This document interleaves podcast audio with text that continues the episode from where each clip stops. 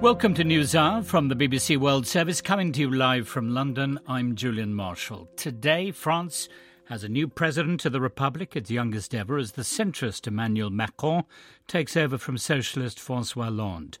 Also, the worldwide cyber attacks, which began on Friday and not yet over. Uh, we'll be talking to Europol's cybercrime expert.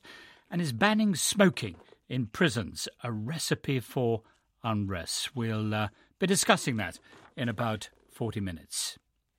So, Emmanuel Macron has assumed office as French president in a sumptuous ceremony at the Elysee Palace after his election victory on May the 7th.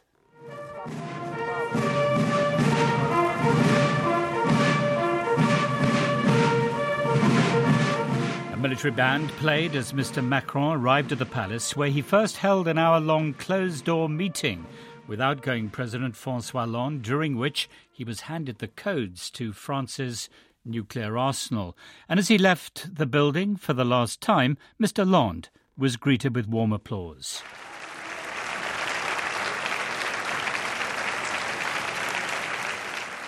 After being proclaimed president by the head of the Constitutional Court, the 39 year old Emmanuel Macron said that under his leadership, France would play a central role on the world stage. The world and Europe today, more than ever, need France.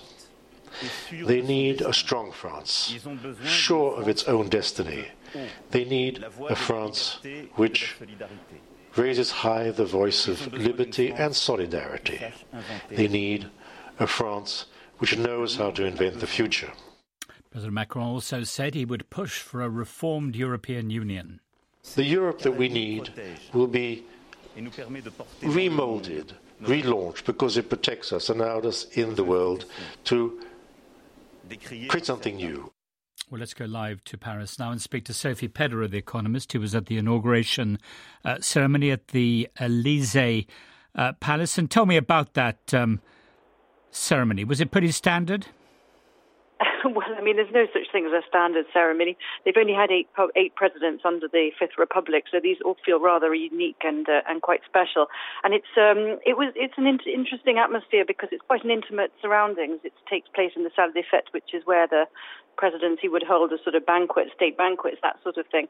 Um, and it's not a huge room. Uh, there must have been about four, four, five hundred people there. A mix of uh, former prime ministers, uh, such as uh, Lionel Jospin, uh, former socialist prime minister, but also um, the team from En Marche, you know, Emmanuel Macron's um, group of very young advisors who were all there, his family, his um, uh, sister, his, his, wife's family as well, his mother and father. So it was a, it was quite an intimate ceremony, a solemn occasion. Doesn't take very long time but I think it was, uh, you know, um, a very moving moment for everybody there who had supported his campaign team members who supported him right the way through.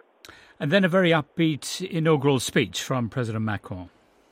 Yes, I mean he's um, you know that is his sort of hallmark, being up, upbeat. He wants to try and make the, Fran- the French are often uh, classified as one of the most pessimistic countries on on earth when you look at the uh, polls, and he's I think he really wants to try and restore a sense of, of, of positive thinking and, a, an upbeat kind of atmosphere in France because it's a country that have got a lot of things that does do, that are going for it, but somehow people don't really believe in themselves. There's been a, it's been a country that's been hit a lot by terrorist attacks, as you know, over the last two years, and um, economically has been struggling, unemployment is very high, and I think what, what he's really trying to do is send a message to, to the French to say, you know, believe in yourselves again, believe in what, what you can achieve and what you can do, and as individuals and as a nation. President Macron made reference in his speech to the huge task that lies ahead. And uh, you wrote a book, Sophie, called The French Denial The Last Spoilt children of Europe. Does President Macron have what it takes to wean the French off what you refer to as their extravagant welfare state? Well, I think he's one of the few people to have thought very hard about this, and in the context of what sort of a welfare state can a European, a rich European country, um, but nonetheless one that is facing difficulties on the economic front, what kind of welfare state can it afford? But also, what kind of welfare state is is state is adapted to the new world of work, where people won't necessarily be salaried employees, where uh, jobs that, are going to be created that we don't even know anything about, and I think that he's really trying to think about how to adapt that. So he does. He's done the thinking. He's worked out what it needs to do, and I think that the real question is whether he can do it. We need to wait for legislative elections in June um, to see if he can get a majority with which to govern, and after that, whether he can start pushing things forward. But I think he really understands what's needed, and uh, at the moment, he looks like the president for, who looks in the best position to try and do something about that that we've had for a very long time. Sophie, many thanks. That was uh, Sophie Pedder of The Economist speaking there live from Paris. So, what are President Macron's prospects for success, given that the centrist politician's domestic agenda will require parliamentary approval, and his party, La République En Marche, has no deputies in the National Assembly, and in next month's elections is running a slate of candidates, half of whom have never been politicians. I'm joined now from Paris by Bruno Bernard, a member of the centre right party Les Républicains. And uh, Monsieur Bernard, do you think Emmanuel Macron's party can win an outright parliamentary majority? I think he can. Uh, I'm not sure he will. Thing is that it will um, depend a lot on who he chooses as prime minister on Monday, and uh, and the co- and the government that follows. Uh, if he chooses a centre-right politician, as it it is likely uh, to, to happen, it could send a signal to the centre right electorate who voted for Francois Fillon uh, in the presidential elections. And this could uh, help him um, win a, a majority uh, with some uh, Republican MPs not switching sides, but adding La République En Marche as one of their label when they run for their constituency. So you see him perhaps, uh, Monsieur Macron, ruling with a with an informal coalition. Is that what you're saying? Um, yes, I think that's um, because uh, that, that's what I'm saying. Because in, in, France, there's either a well, we've never heard, we've never had a coalition. We've had cohabitation, which means that the president and the prime minister and the, the parliamentary majority are from different sides. Here, you could have a, as you said, a non-official, non-formal, because it won't be a, a, an agreement, a formal agreement between Emmanuel Macron and Les Républicains, but Emmanuel Macron having uh, won most of the support from the, the, the socialist, the reformist socialist party, uh, will will now try to move towards Les Républicains in order to get that majority he, he desperately needs to govern. You were speaking about um, the appointment of a prime minister that might persuade uh, some members of Les Républicains to swing behind mm-hmm. uh, Mr. Macron. Um, someone perhaps like Edouard Philippe, uh, the mayor of Le Havre in western France? Of course, yeah. I can tell you've you've been reading uh, the latest news from Paris. Uh, yeah, Edouard Philippe, he's a, a young MP, uh, a young mayor as well uh, one of the um, fresh faces of French politics. He backed Alain Juppé during the uh, centre-right primary, so he would definitely be a very good choice, a very bold one because uh, he's not a very experienced politician, uh, but uh, he could make a, a, hell of a duo with Emmanuel Macron uh, at the, the, the head of France. That having been said, uh, what would you say were the greatest points of tension between President Macron's legislative agenda and the Republican? Uh, I think it won't have to do with the economy uh, because I think Macron and Les Républicains do see eye to eye. Uh, there's also, um, I, I, think we'll have to do a lot with immigration, security, and whether Macron um, has enough strength uh, to uh, move towards uh, what Les Républicains expects. That means um, hiring more policemen, uh, uh, spending at least two percent of the of France's GDP on defense, uh, and that kind of thing. Uh, also, maybe a, a, cap on immigration. Uh, we'll see about that. Monsieur Bernard, many thanks. Bruno Bernard, member of the centre right party Les Républicains.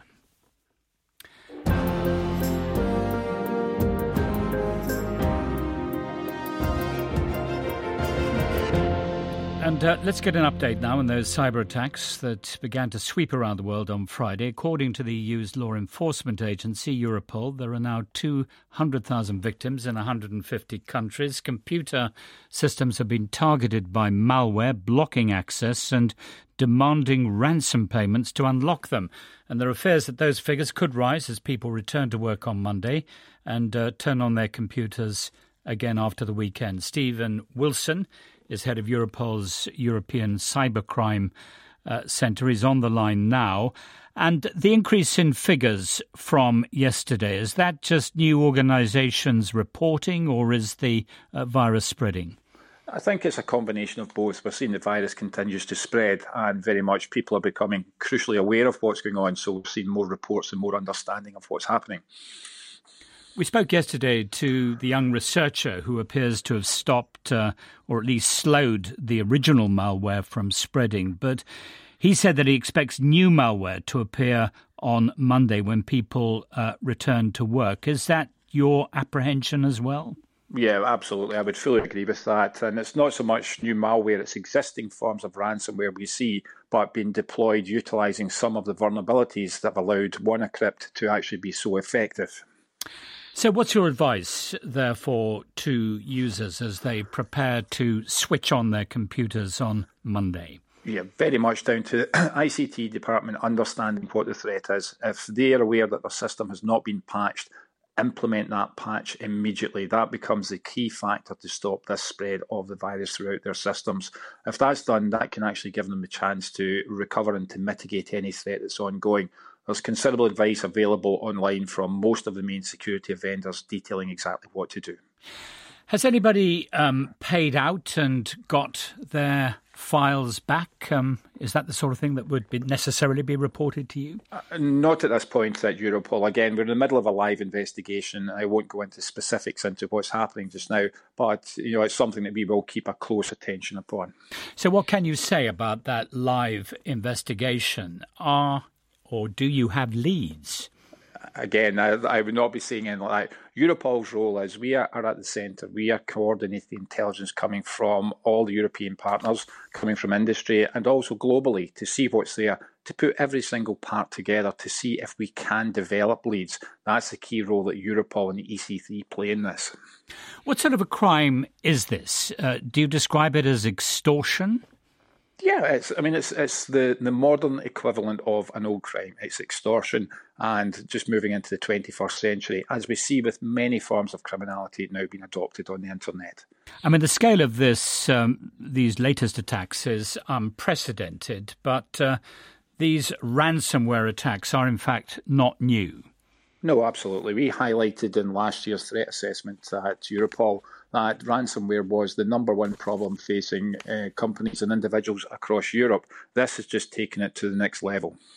Mr. Wilson, many thanks. Stephen Wilson, head of Europol's uh, European Cybercrime Centre. He was speaking there from The Hague in the Netherlands. For any visitor to Thailand, one of the greatest pleasures is sampling the food sold from street stalls, anything from delicious Thai sweets to a steaming plate of pad thai cooked in seconds in a blazing hot wok. Street food is a way of life for millions of Thais as well, especially hard pressed city workers with little time or space to cook at home. So, an announcement last month that street food vendors would be removed from the capital, Bangkok, was met with a predictable uproar.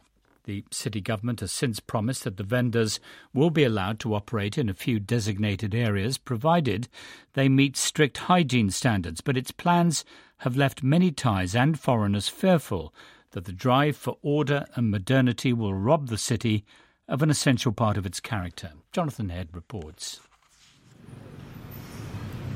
This noisy street is known as Yaowarat Road. It runs right through the heart of Bangkok's old Chinatown, and it is one of the very best places among many in the city where you can eat street food. All around me are stalls selling, cooking an array of wonderfully appetizing snacks and dishes. Street food is one of the city's great tourist attractions, but it is now threatened by the attempts of the city government to regulate it, to get it off some of the streets, and to make it more hygienic. And with me here on Yaowarat Road today is Chawadee Nualkhair, who has catalogued all of the different types of street food in Thailand on her blog, Bangkok Glutton. Chinatown is actually the birthplace of Thai street food. The Chinese came in the 1800s and they started selling noodles along the canals. And that became street food as we know it today. And they cook very fast and very hot in these yes, stoves. You know, we didn't have frying pans before the Chinese came. So they not only revolutionized the ingredients we use, but also the techniques in which we cook them. All right, let's go and try some of the dishes, So, Chow, we've, we've got a classic street stall here. What kind of things are they cooking? You're going to have fried noodles, fried rice, anything that will stand great seafood. Uh, all the ingredients are there just in front of us, aren't they? Yes, and he's got his workstation perfectly set out. And it's all cooked very fast and yes. very hot, isn't it? Blazing hot wok, so important. There's a bit of stock going in. Whoa! Look at that heat. Ultimately, what we're fighting about is our vision of future Bangkok, right? And their idea of progress is something that is controlled and clean. They're going against the grain of the city, and, and I feel like the culture too. As much as we, you know, complain about the clutter and the chaos, this is what defines us. This street food is Thai culture. So is the city government here really set on pushing all this street food out of sight, off the pavements? Well, let's go and talk to Wanlop Suwandee. He chairs a board of advisors to the city governor. Let me reconfirm on behalf of the city of Bangkok that the street food will be with Bangkok Life on the condition that will not be the obstruction to any pedestrian and that the vendor observe the sanitary rules for the sake of the public health we allow them to be in certain areas on the very strict condition. One thing that people have said to me is the slightly informal way in which Bangkok has developed, the informal way businesses operate, is part of its character, and that if you try too much to impose order and cleanliness, that you might end up destroying the very thing that makes Bangkok special. Would you care just only for the vendors and you shut your ears or shut your eye to all the complaints from another segment of the public. No, no, the BMA couldn't do so. I think it's not fair. Well, let's have some something sweet now. And what kind of sweets can you get on the street? You can get just about anything that Thais eat for dessert. That report from Jonathan Head in Bangkok. This is News Hour from the BBC in London. Portugal has been celebrating its first ever victory at the Eurovision Song Contest with an entry stripped of the elaborate choreography and heavy dance tempo favoured by most contestants. Salvador Sobral gave an intimate rendering of the melancholic Amar Pelos Dois for the both of us and won top marks, not just from the televoters, but also the other countries' professional juries. Sobral was discovered while competing in Portugal's version of American Idol in 2009, but performed last night in Kiev despite suffering from a heart condition. Nuno Duarte represented Portugal at the Eurovision Song Contest in 2011, and I spoke to him about last night's win.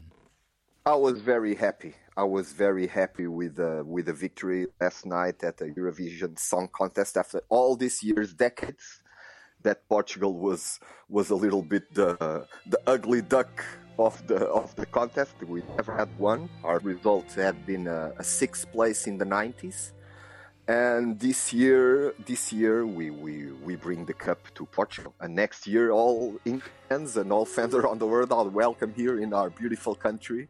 Se um dia alguém perguntar por mim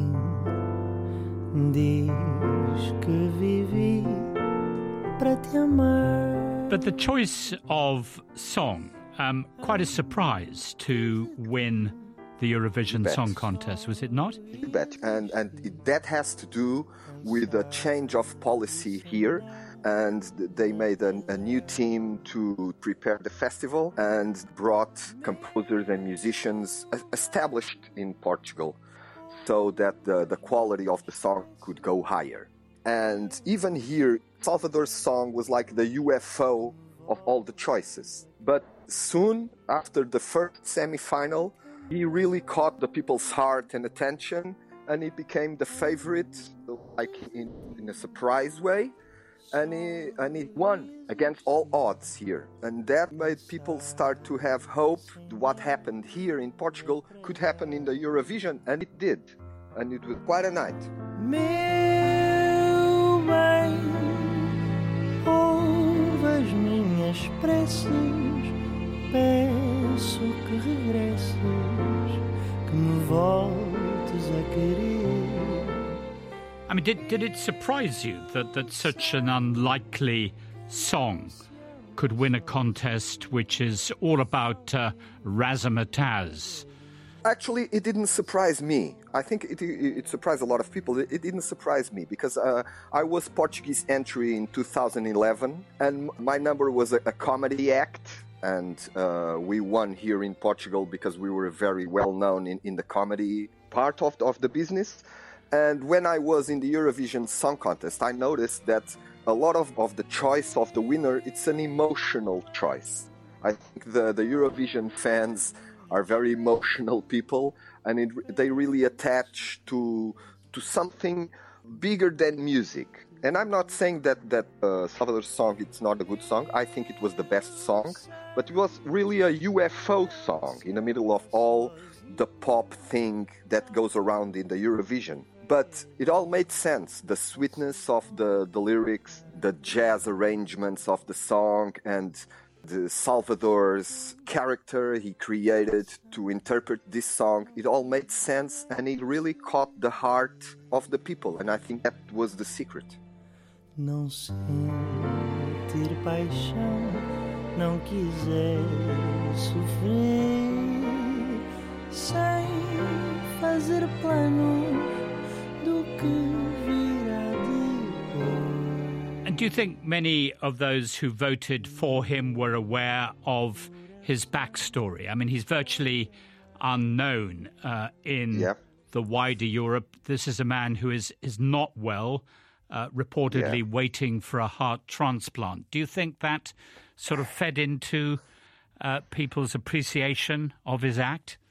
Maybe, I don't think so. That so much, especially the heart condition. I, I, don't think that was the really the, the most important thing. I think the, the most important thing was the really the sweetness of the song, the the intimacy of the song, and the way Salvador performed it. So so well performed, and so well sung, and so so relaxed, and so maybe a little bit blasé.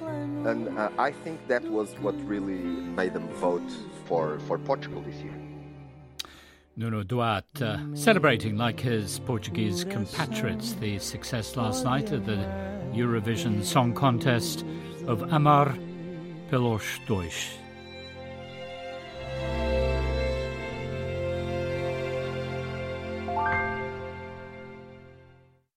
You're listening to a podcast edition of News Hour available twice each day, straight after the live edition of the programme. And if you're enjoying this, then why not take a look at other podcasts from the BBC World Service. Can I recommend People Fixing the World? An antidote to much of the doom and gloom we read and hear in the news. The team explores clever or big ideas, trying to solve the problems of the world, and investigates whether they actually work. You're listening to the BBC World Service. I'm Julian Marshall. This is News Hour.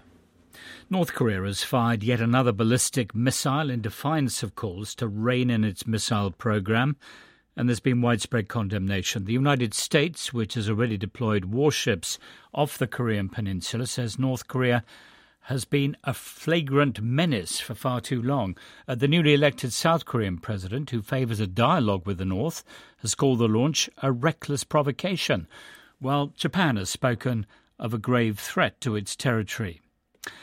I've been uh, speaking about this new missile test with the BBC's Steve Evans in Seoul. What more do we know about it? We know that it was a success, or it seems to have been a success, certainly more successful than the previous two last month, which were duds. They exploded shortly after launch. This missile, according to people who watch these things in the military in Japan and South Korea, and the US traveled something like 700 kilometers, about 400 miles, and according to the Japanese Defense Ministry, it reached an altitude of 2,000 kilometers. And that means that its range, were it reliable, that would make it in the longer range of medium, not quite an intercontinental ballistic missile capable of reaching the west coast of the US, but certainly one capable of reaching the big US bases in Guam, for example. So if it's as successful as it seems to be, it seems to be a big step forward in their technology. And what are we to make of the timing? After all, the Trump administration has uh, recently reached out to Pyongyang, um, as has the newly elected South Korean president. You never quite know with North Korea about the timing. There's an assumption, for example, that they let these things off uh, on big anniversaries, and actually they don't seem to. It may be that the scientists and the generals are determining the, the timing. If they need to test a change in technology, maybe they, they do the test, or if the military want to teach people how to use the thing, maybe they launch one. But what may be significant is that there's been a gap of about a month. And if you're a cynic or a realist or a skeptic, you'd say that they've held off while the South Korean election took place. The winner of the South Korean election came to power with a very different stance from his predecessor. His predecessor, her position was certainly no dialogue with Pyongyang, cut off all ties, give them virtually nothing which could be used as money or food virtually that could finance the nuclear program, close off the industrial cooperation, for example. The new man in, in the Blue House here wants dialogue. He's now in a difficult position because he came in promising or threatening, depending on your point of view, a softer line on Pyongyang, and now there's a missile test. So President Moon reacted by saying, quote, even if dialogue is possible, we should show North Korea that it's possible only in case of North Korea changing its attitude. So already, and he's been in office less than a week, there's a toughening of his attitude there. And you've had President Trump obviously saying, prospect of a serious war, big, big stick being wielded, but also floating negotiations. He, again, is reacting with dismay. The statement from the White House, in, in, what seems like an odd wording, actually, the statement from the White House, with the missile impacting so close to Russian soil, in, flat, in fact, closer to Russia than to Japan, the president cannot imagine that Russia is pleased. And that seems to be a bold attempt to get Russia on board to be tough. So the pause may be significant, but not the particular timing of this moment. That was the BBC's Steve Evans speaking from the South Korean capital, Seoul. The World Health Organization has dispatched a team to a remote region of the Democratic Republic of Congo where there's been an outbreak of Ebola. So far, there have been 11 suspected cases and three deaths. It's the eighth outbreak of the disease in the DRC since the Ebola virus was first identified there in 1976. On the line from Geneva now, I have the WHO's executive uh, director for emergencies, um, Dr. Peter Salama. And what more can you tell us about that outbreak in the DRC? Yeah, well, we were notified on the 11th of May by the government of the DRC that they had actually confirmed in the laboratory the first case of Ebola virus disease. Uh, the, this has been the result of samples taken from a cluster of people with an unexplained illness, some of whom had hemorrhagic or bleeding symptoms. And that's from a very remote part of the country called uh, Bas Uele, which is around 1,400 kilometers from Kinshasa. And indeed, there have been now 11 suspected cases and three deaths. Uh, we believe that the outbreak began in, in late April. Mm. And uh, as you mentioned, one of the, the complications here is uh, it's very logistically difficult to get to this area. It's uh, it's not uh, accessible by vehicles, so it's a two or three day motorbike ride to, to get there. So uh, the team is arriving today, a combined team of the government and of WHO, to assess the extent of the outbreak and work out what, what we should do next. And the DRC health authorities are very experienced, are they not, in containing such outbreaks? They are. There's an enormous amount of expertise and experience in the Democratic Republic of Congo and a very good track record of containing these kinds of outbreaks, uh, really using best practice in, in management of Ebola, from assessing the situation to ensuring tracing of contacts to isolating cases to managing and caring for, for people with the disease and to really engaging communities well on how to conduct safe burials, ensuring that the communities are very much on board. And really, we aim to be supporting them to implement exactly that kind of program over the coming weeks. Now, obviously, whenever there's a, an outbreak of Ebola nowadays in Africa, memories go back to uh, West Africa and the outbreak there that peaked in uh, 2014 claimed the lives of what more than 11,000 uh, people. Is there any kind of connection? Well, there's no kind of connection other than it is it is Ebola virus, and uh, the strain is the Zaire strain of, of this virus. So it is the same disease in a sense. Uh, there's no connection with the previous outbreak. Uh, and what really we can say is we've learnt a lot as an international community from that outbreak. WHO itself has established a new emergency program. And one of the things we aim to do is be very quick in supporting uh, local governments and local partners, such as the NGOs on the ground, which in this case is Alima, to really respond quickly before the outbreaks get out of control. And that's what uh, our program at WHO is designed to do, and that's what we're in the process of doing today. Dr. Salama, many thanks. That was Dr. Peter Salama, the WHO's Executive Director for Emergencies.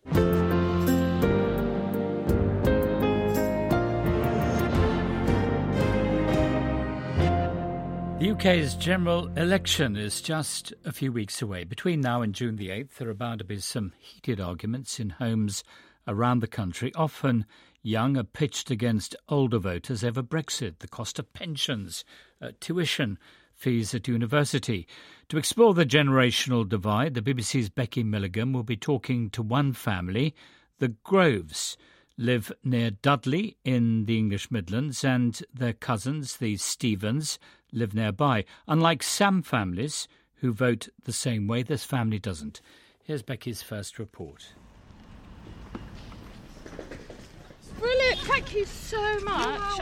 You're welcome. You've been at work all day. Tina Grove picks me up from the station. We're off to a pub in Dudley near the zoo. It's quite nice round here. It, it's not too bad. Yeah. Tina's children, Haley and Imogen, are meeting us there. Yes. No, I'm absolutely fine. I can use my feet. Oh, here's Katie. Her partner Danny will be working until 8, so he can't make it. But her nephew James, the pub's landlord, and his mother Teresa will be there as well. Yeah, we've been in about two weeks, yeah. Um, the previous family place.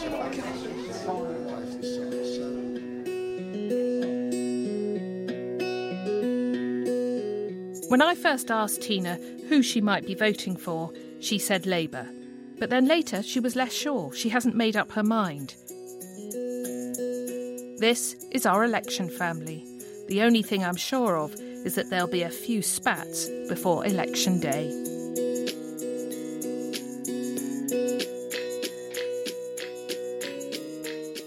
Uh, my name is Imogen Groves, and I'm 18. So this is your first general election that you're voting Yeah, in? that's right. When I really became political was during the EU referendum. Since then, I've just kind of been proper indulged in politics. I want to go on and do a politics degree. Do you want to be a politician? Um, well, yeah, preferably. How, how do you vote? Uh, I'm a member of the Labour Party. Tina, you're Imogen's mother. I'm mum. Yeah, your mum. I'm keeping But my options open. You're keeping your Yeah. options open. You voted Brexit, didn't you? I did. Did you Yeah. discuss it a She lot? said I had no right voting Brexit on her behalf because right? it was That's going not what to I said. it was going to affect her generation. I didn't say you have no right. I tried to explain to Imogen that I was pre European market. It was when it was the common market, and it's turned into something completely different. Who have you voted for in the past? You stuck to one party. I haven't stuck to one party, no. Where does it range over? It's the the main three parties. So we're talking Labour, Liberal Democrat, Conservative, UKIP. I have Dudley have got a big UKIP um, party, haven't they? And I have stopped in the street because they are out and about. In all fairness to them, active, they're yeah. very Active active. members, yeah. Yeah. Um, Have you voted for them? I voted for them in a local election. Embarrassed. Do you argue a bit amongst yourselves, you know, about politics? In our household, it's more of me and my dad. Most of the time when we debate, it's about immigration. He doesn't think immigration is a bad thing, but I think one of the main reasons he It's voted bringing leave. skills in. You, you don't mind Yeah. immigration. We all migrate, but it's the skills everybody tarnishes immigration with the, um, thing. Mm. Yeah, but it, it, it's not that. It's it, it's like I said to Imogen, knowledge. When she argues with me, I'll say, look, knowledge comes with age. No, I don't want to sound rude, but when there's a a person who's older, but they they left school at fifteen, mm. and they they look at you and think that you're dirt, even though you could have a degree. They'll think, oh, you're, you're, you're like 21. Don't try and argue with me because I'm 60. My name's James Stevens. Uh, I'm Imogen's cousin. I don't know what I'm going to do, to be honest. I think they don't know how to get out of Europe now, effectively. Hard Brexit, soft Brexit. Mm, What do we know what any of these terms mean, or is it just hyperbole? Are these just sound bites mm. and cliches that they're using? So I think what they've done is go, all right, well, we'll get you focused on an election for the next three months while we figure out what is going on around this table. So will it influence what you do? I think it will. I don't think I'm going to bother. I don't think they've got sod all to do with actually what's happening at the coalface, really, in terms of trade, in terms of negotiating deals, in terms of what's happening with the economy. Certainly, we can talk about disability, the unemployed, the welfare cuts, teaching crisis, four days a week, mm. parents buying books. Mm but who's got the best legs on the front cover of the Daily Mail? Do you know what I mean? Give me a break. I think it's I think it's political iconography at its worst. Teresa Stevens, Imogen's auntie, and voted Tory all my life until the second term of Mrs Thatcher, and then I never voted Tory after that. I have been a member of the Labour Party in my time. What are you going to do this this time? Well, in fairness, I shall still vote Labour. Well, I'm disappointed in the Labour Party, however, because I, I, think they should be sweeping the board, frankly. And what did you do in the referendum? I voted to stay, to remain. I think politics at the minute has gone mad, which is why I think that now is actually the best time to be into politics. I call Imogen's generation Jeremy Corbyn's babies because he, he does appeal to the younger generation. Mm-hmm. Oh, he's so passionate when he speaks. It's I love it. Oh, it's great. Imogen says it's her cousin, a long distance truck driver who she really disagrees with. And we can hear how that sounds next Sunday. Becky Milligan reporting, and uh, you'll hear more from Imogen and her family in the coming weeks. And we stay in Britain, and the government is moving towards a smoking ban in prisons, despite warnings that it could lead to violence and unrest.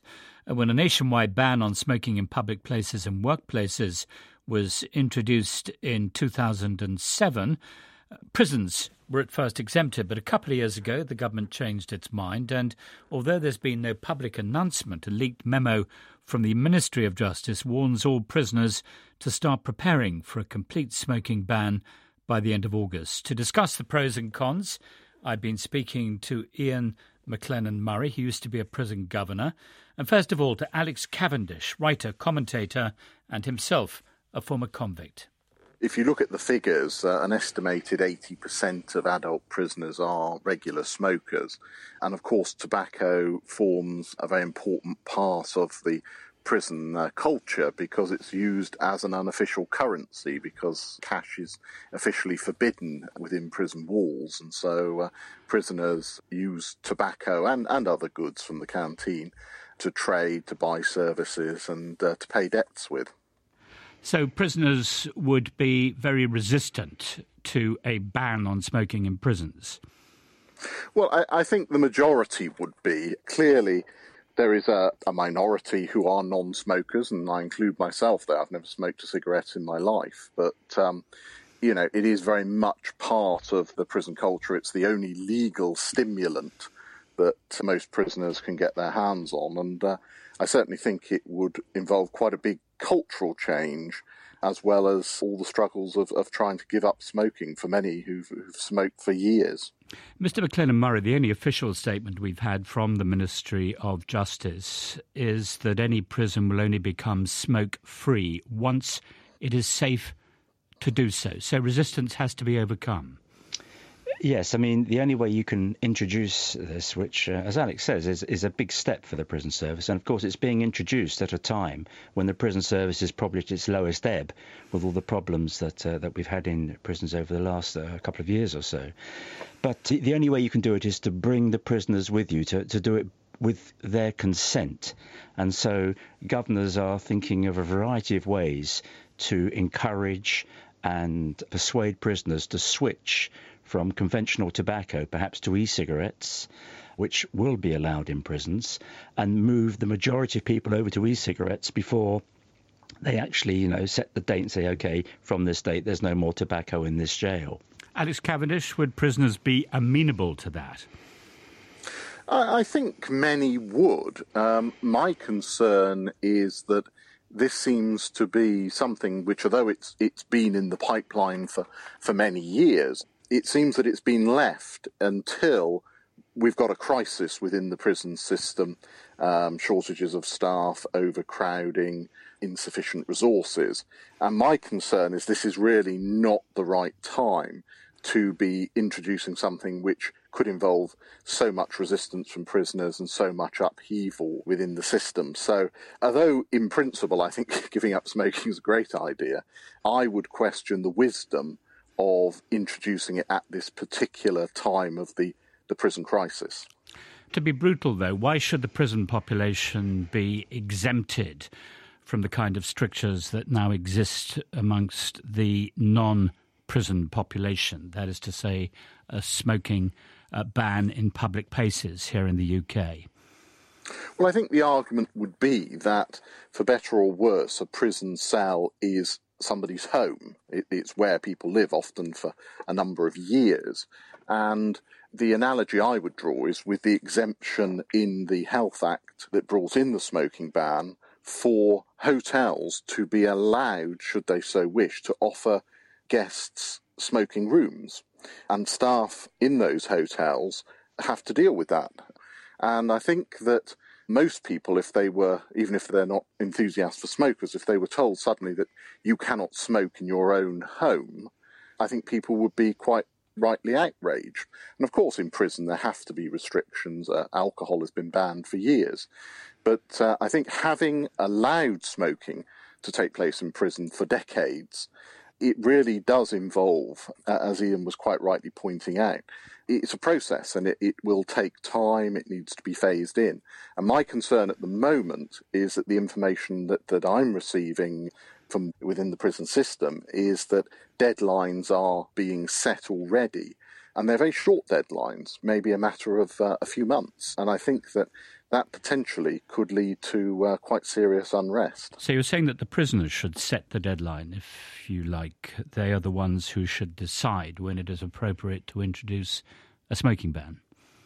No, I think I think clearly prison management have to take policy decisions, but I think those have to be realistic policy decisions.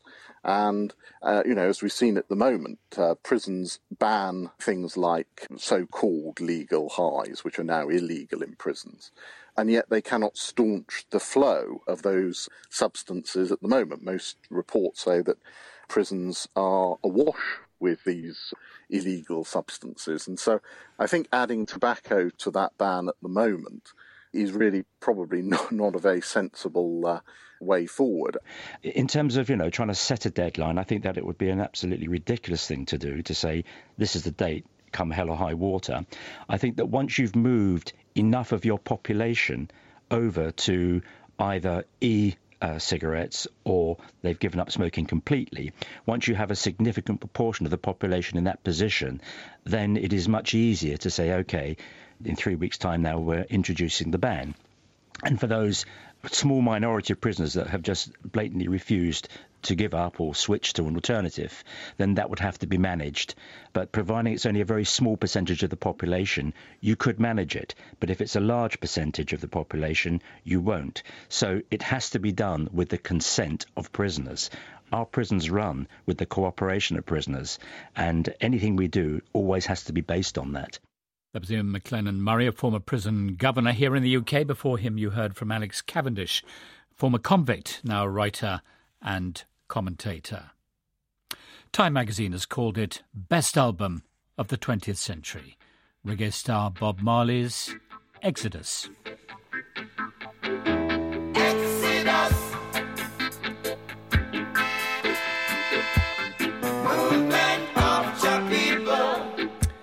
Exodus uh, was recorded 40 years ago this June. To mark the date, Bob's son Ziggy Marley has revisited the original recording sessions and uh, reworked and put his own spin on some of the tracks for an album called Exodus 40.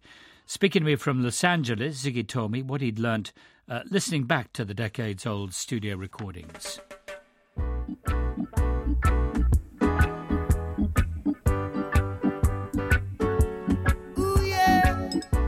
What I've discovered is that the musicians and my father, um, they were very adventurous. They were very taking risk with what we know as reggae music.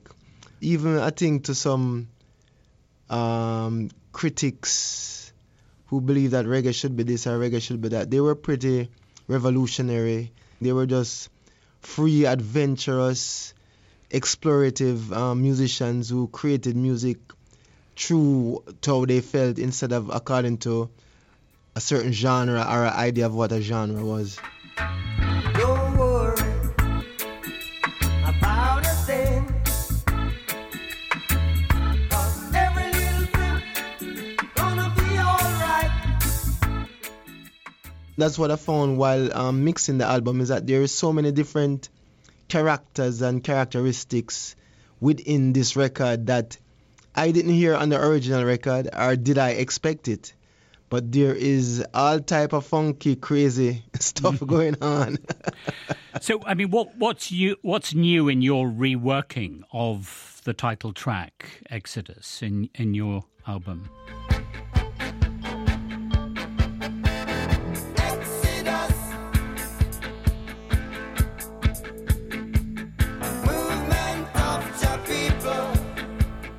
One of the main philosophy was to bring Bob's voice more out front, into the front, into the forefront, um, and make it be the dominant thing. Um, musically speaking, also um, with Bob's vocals, there were many different takes and vocal expressions that I found also that I that I use. Um, try to bring out some more of that freedom um, that probably was not brought out in the in, in, in the first iteration of the album and and the same again with One Love. Mm, the same thing with One Love. I mean, he sings different lyrics, um, verses in One Love, and different um, notes sometimes. And he, um, at the end, of, actually, at the end of One Love, he said something that I think about all the time, like, "Why is it so hard for us to get together?" But that didn't make the original um, record. So I was like, "Yeah, that's what. That's the same time I'm thinking. Let me put that in a record. Why is it so hard for us to get together?"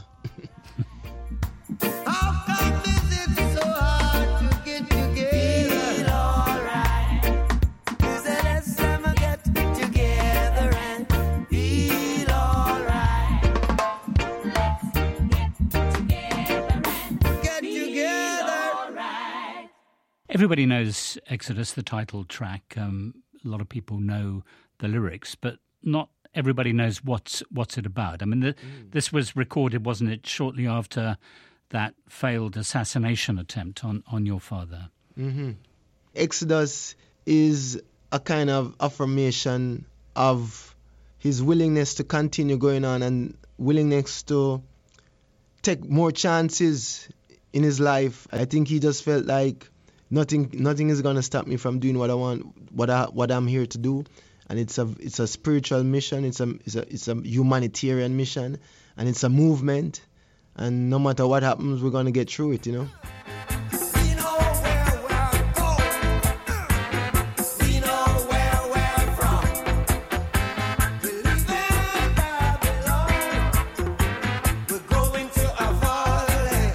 Do you feel very much today that you are are the son of Bob Marley? Yeah, I mean, yeah, I am. I am the son. I am also the brother of Bob Marley. You know, we I'm also a brother because I'm, I'm, I'm much older than he was now. So I'm, I'm like his big brother now. Actually, I'm taking care of him. yeah.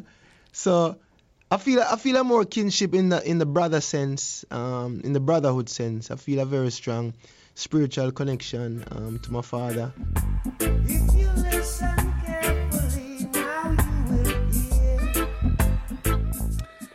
And I was speaking there to uh, Ziggy Marley, Bob's son, and that brings to an end this edition of NewsHour. From me, Julian Marshall, and the rest of the team in London, goodbye. Let's uh, end with more from Bob Marley's 1977 album Exodus, Natural Mystic.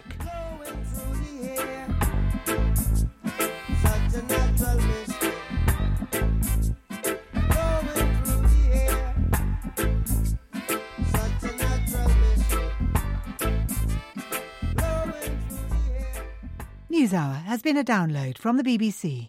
To discover more and our terms of use, visit bbc.com/podcasts.